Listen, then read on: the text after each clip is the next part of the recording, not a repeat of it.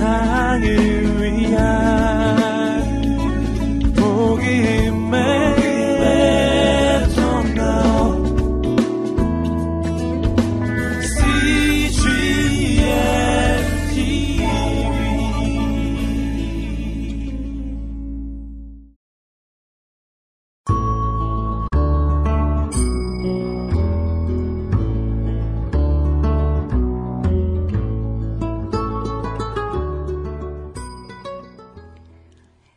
옛날 아주 먼 옛날 언덕배기 조그만 집에 카스파라는 지혜로운 사람이 살고 있었어요. 카스파가 제일 좋아하는 일은 별을 연구하는 일이었답니다. 밤이 되면 집 밖을 나와 하늘을 뚫어져라 쳐다보는 것이 그의 유일한 낙이었죠. 지금쯤이면 별이 떴겠군. 어디 한번 밖을 내다볼까? 창문 밖으로 내다본 밤하늘에 별들이 하나 둘씩 반짝이기 시작하면 가스파는 재빨리 밖으로 뛰어나가 눈을 동그랗게 뜨고 별들을 관찰했답니다. 그렇지만 낮에는 하루 종일 꼼짝도 하지 않고 앉아서 책만 들여다보았어요. 그러다가 해가 질 무렵에서야 겨우 일어나 창밖 밤하늘에 떠있는 별들을 바라보는 거예요. 정말 너무 아름다워. 카스파는 별에 관한 책을 많이 읽었어요. 책에는 이렇게 쓰여 있었답니다. 밤하늘에 유난히 반짝이는 크고 멋진 별이 아기 왕에게로 가는 길을 안내해 줄 것이다. 그래서 카스파는 더더욱 밤을 기다렸고, 밤이 되면 책에 섬 크고 멋진 별을 하루빨리 볼 수 있기를 기다렸어요. 난 언제쯤이면 크고 아름다운 멋진 별을 볼 수 있을까? 그러던 어느 날이었어요. 무심코 창밖을 내다본 순간, 지금까지는 본 적도 없는 아주 크고 아름다운 별이 밤하늘에 반짝이는 것이 아니겠어요? 카스파는 너무 놀라 밖으로 뛰쳐나갔어요. 헐, 이런 세상에 저렇게 크고 아름다운 별은 본 적이 없어. 어, 너무 아름다워. 맞아. 저 별이 내가 오랫동안 기다려왔던 바로 그 별이야. 맞아. 틀림없어.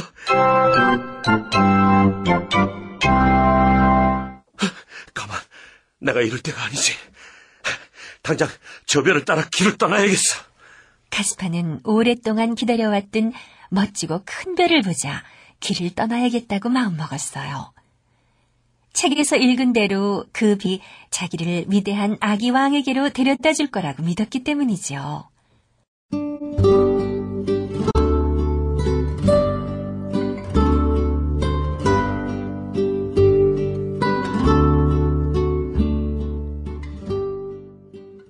짐을 꾸려 집을 나선 카스파는 낙타를 타고 별이 인도하는 곳으로 계속 따라갔어요. 후 며칠 뒤 의리의리한 궁전 앞에 도착하게 됐죠. 그 궁전은 뾰족한 탑이 수백 개나 되고 벽도 온통 번쩍거리는 보석들로 가득했답니다.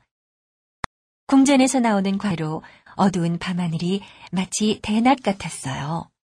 가스파는 너무 놀란 나머지 넋을 잃고 성을 바라보았답니다. 성이 이렇게 화려하다니 심상치가 않군.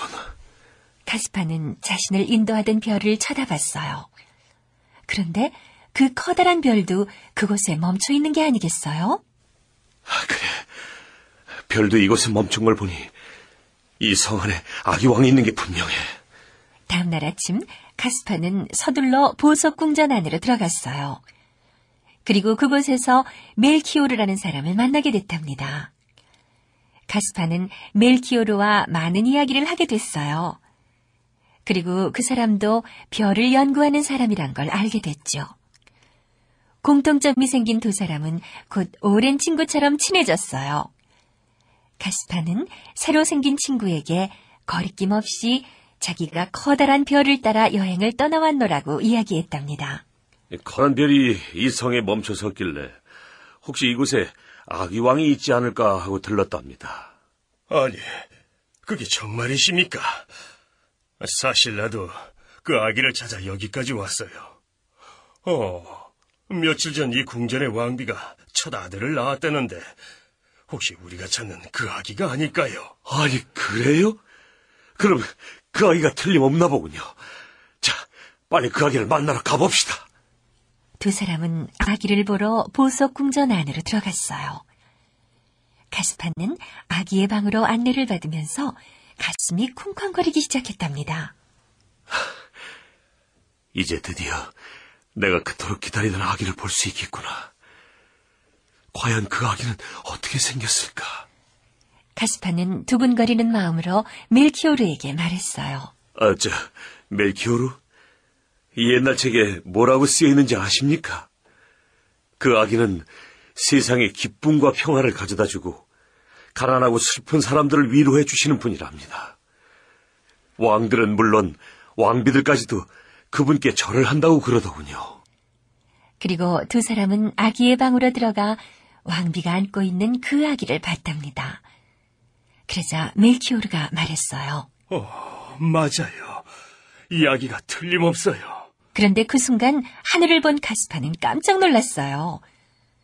그동안 멈춰있던 커다란 별이 다시 움직이는 게 아니겠어요?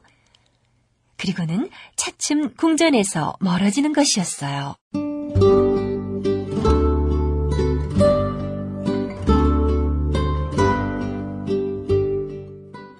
보석궁전의 아기가 두 사람이 찾는 아기가 아니란 것을 안 두 사람은 궁전을 나와 다시 커다란 별이 이동하는 곳으로 따라갔어요. 그리고 며칠 후 커다란 별이 다시 멈춘 곳은 너무너무 아름다운 성이었어요. 카스파와 멜키오르는 성의 아름다움에 그만 넋을 잃어버리고 말았죠. 정말 너무 아름다운 성이로군요. 그렇군요. 너무 아름답습니다. 이렇게 아름다운 왕궁이라면 분명 우리들이 찾는 아기가 있을 것 같군요. 두 사람은 아기를 찾으러 서둘러 궁전 안으로 들어갔어요. 그리고 그곳에서 말타자르라는 사람을 만났답니다. 두 사람은 말타자르에게 자기들이 어떻게 이곳까지 오게 됐는지를 이야기했어요. 그랬더니 말타자르라는 사람이 깜짝 놀라는 것이 아니겠어요? 세상에. 정말 믿을 수가 없군. 나도 그 따라왔답니다. 책에서 수없이 읽었던 그 아기를 만나려고 말입니다. 그런데 듣자하니 이곳의 왕비가 얼마 전에 아들을 낳았다고 하더군요. 혹시 그 아기가 우리가 찾는 아기가 아닐까 싶은데, 자, 우리 함께 그 아기를 만나러 가봅시다. 세 사람은 왕비가 낳았다는 아들을 보기 위해 안으로 들어갔어요. 그리고 그들 모두 책에서 읽었던 예언들을 떠올렸죠. 그분은 위대한 왕이 되실 것이다. 백성들을 어둠의 땅에서 이끌어내 빛의 왕국으로 인도하실 것이다. 세 사람은 두근거리는 마음으로 왕비의 방으로 들어가 그 아기를 봤어요. 그러자 말타자르가 외쳤답니다. 이 아기를 보시오. 우리가 찾는 그 아기가 분명해요. 그런데 그때 또다시 커다란 별이 움직이기 시작했어요. 그리고는 성에서 점점 멀어지기 시작했답니다.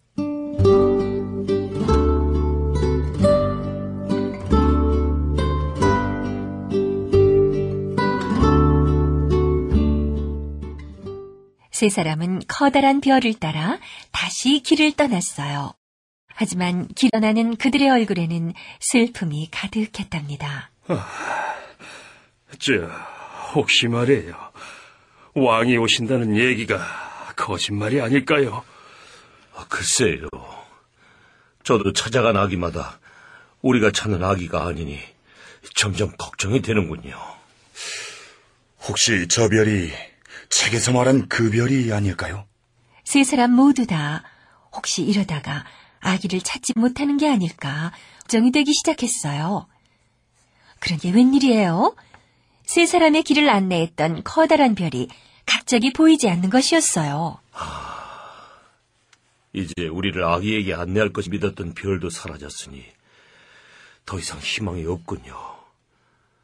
집으로 돌아가는 것이 낫겠습니다.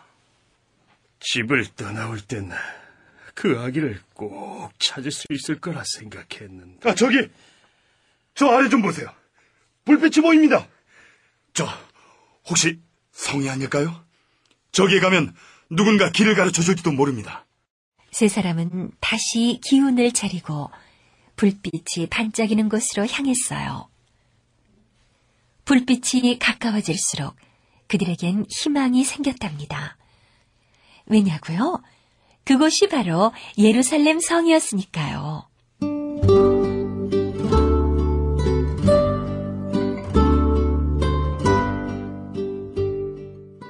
세 사람에 대한 소문은 예루살렘 성의 헤로드 왕 귀에까지 들어갔어요.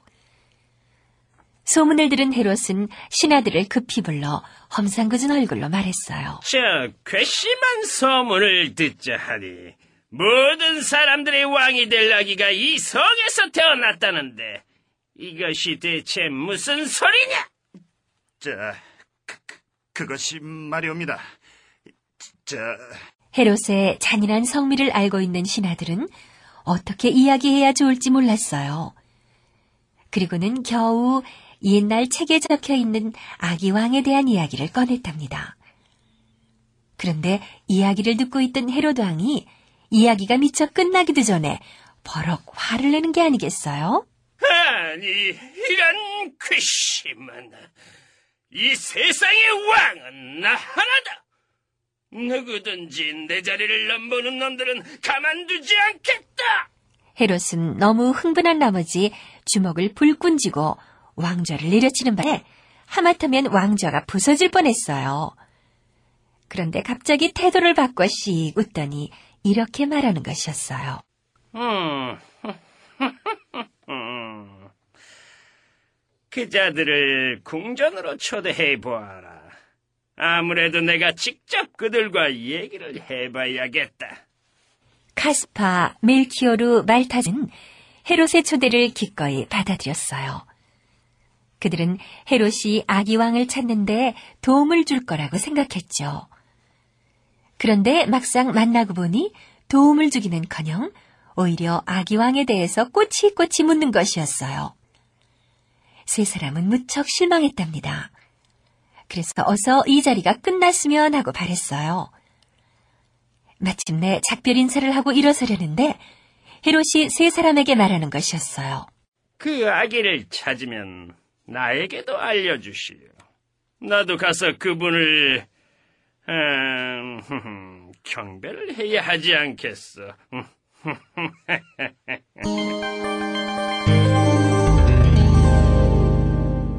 궁전을 나온 세 사람은 이 이상한 만남 때문에 마음이 무거웠답니다. 저 사람 아기왕에 대해 달가워하지 않는 것 같던데요. 아이, 그런데 왜 만나면 알려달라고 했을까요? 글쎄요. 아무튼 기분이 썩 좋진 않군요. 저녁 무렵이 되자 세 사람은 답답한 마음을 안고 예루살렘 성을 떠났어요. 춥고 어두운 밤길을 걸어가던 그들은 숲속에서 희미한 불빛 하나를 발견했답니다. 가까이 가보니 양치기 하나가 양들을 재워놓고 모닥불 앞에 앉아 것이었어요. 양치기는 세 사람을 보자 반갑게 말했어요. 으, 추울 텐데 이리 와서 모닥불에 몸 좀 녹이시지요. 아, 고맙습니다. 카스파와 멜키오르 마르타자르는 모닥불에 몸을 녹이며 양치기에게 긴 여행 이야기를 들려줬어요. 양치기는 잠시 뭔가를 생각하더니 세 사람에게 말했어요. 음, 전 며칠 전에 베들레헴에서 아주 이상한 광경을 봤어요. 갓 태어난 아기가 말구 위에 누워 있는데 누군가 말하기를 그 아기가 왕이라고 하더군요. 주위를 아무리 둘러봐도 신하 같은 사람은 하나도 없었는데 말이죠. 하지만 그 아기의 얼굴을 보고 있자니까 그 뭐랄까 내 마음이 평온해지는 것을 느낄 수가 있었어요. 그 정말 신기하지 않습니까? 뭐라고요? 뭐라고요? 거기가 아이, 어디입니까? 어디입니까?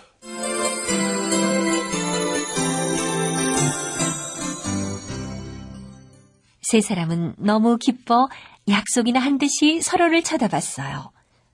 그때였어요. 사라져버린 줄만 알았던 그 커다란 별이 다시 나타나 더욱 환하게 빛나고 있는 것이 아니겠어요? 마치 세 사람의 마음 속에 희망이 되살아난 것처럼 말이죠.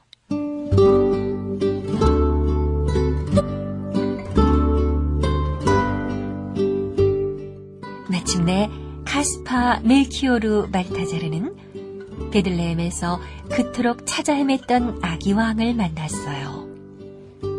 아기 왕은 화려한 보석 궁전도 아닌 아름다운 성도 아닌 나무로 된 오두막집 말구유에 누워 있었답니다.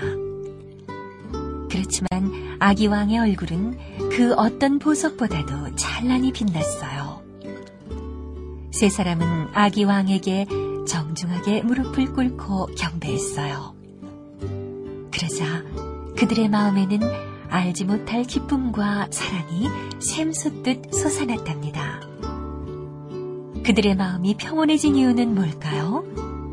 그것은 세상에 기쁨과 평화를 가져다주고 가난하고 슬픈 사람들을 위로해 주시는 분을 맞기 때문이랍니다.